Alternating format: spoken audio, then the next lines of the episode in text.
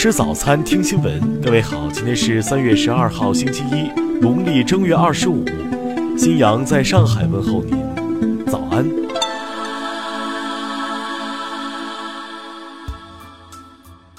首先来关注头条消息。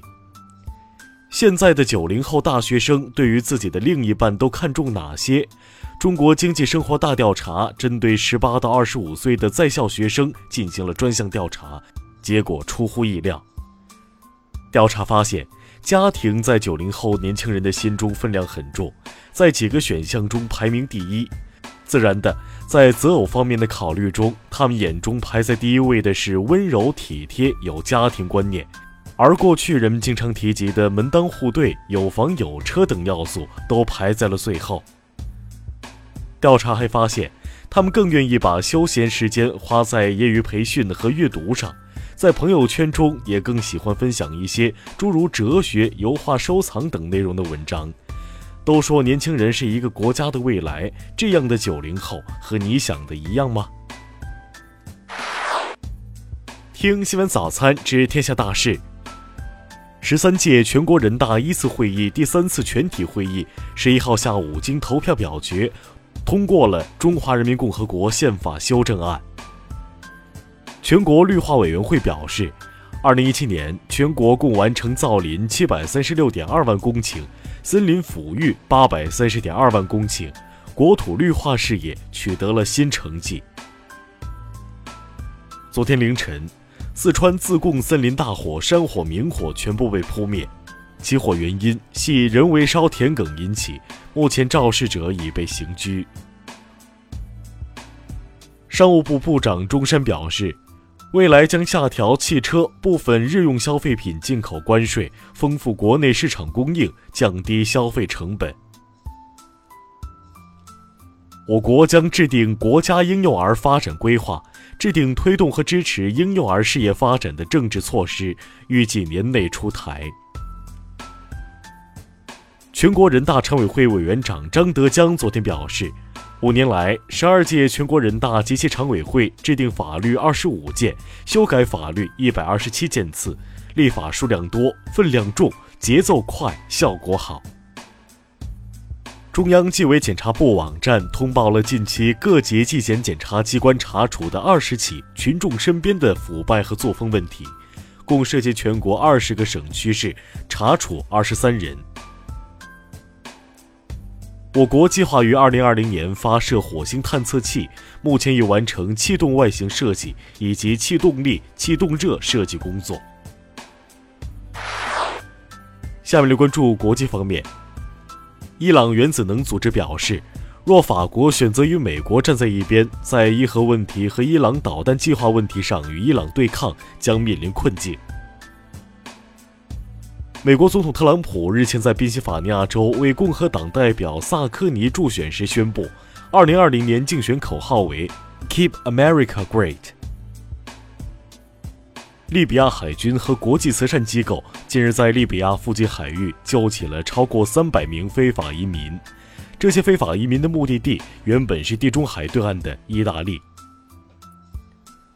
法国总统府表示，已与印度签署了价值约合一千零一十二亿元人民币的双边协议，协议包含了两国在核能、国防、贸易等方面的合作。阿富汗西南部法拉省巴拉布鲁克地区一个检查站近日遭到塔利班组织袭击，造成至少二十四名士兵身亡。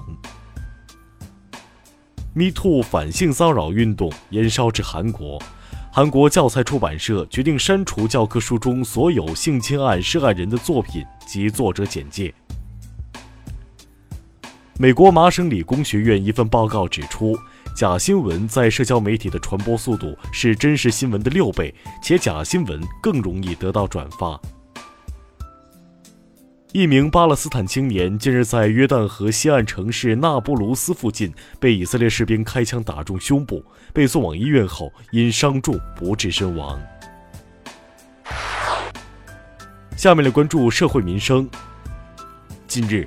南充数名工人在铺设下水管道时遭遇泥土垮塌，被埋土中。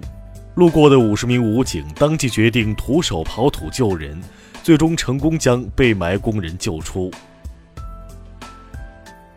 两名男子在南京求职不顺，竟然在微信群中扬言南京应该让日本人再屠杀一次，被警方刑拘。近日，武汉一女子以有急事为由拒绝地铁安检，并掌掴安检人员，最终该女子被行政拘留五天。安徽的钱先生日前从银行取了三万元现金，却把钱袋放在车顶，钱洒了一路。幸好周围好心的环卫工人将钱捡起，并未造成损失。近日，浙江两名未成年人在一辆卫所小货车内准备盗窃时，发现车钥匙留在车中，便将车开走。警方沿途追赶近二十公里，最终将被盗车辆追回。下面来关注文化体育。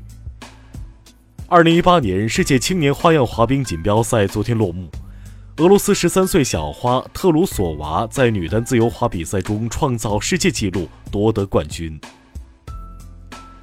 西甲豪门巴塞罗那官方宣布，已与巴西俱乐部格雷米奥塔达成协议，将于今年七月买断阿图尔的合同，转会费为三千万欧元现金和九百万欧元浮动条款。十九世纪匈牙利著名作曲家和钢琴演奏家李斯特·费伦斯的一些乐谱手稿，近日在李斯特·费伦斯纪念博物馆和研究中心展出。这些手稿此前曾被认为已经丢失。网友近日评选出深受中国大妈喜欢的十大广场舞神曲，《最炫民族风》《小苹果》《江南 Style》位列前三。以上就是今天新闻早餐的全部内容。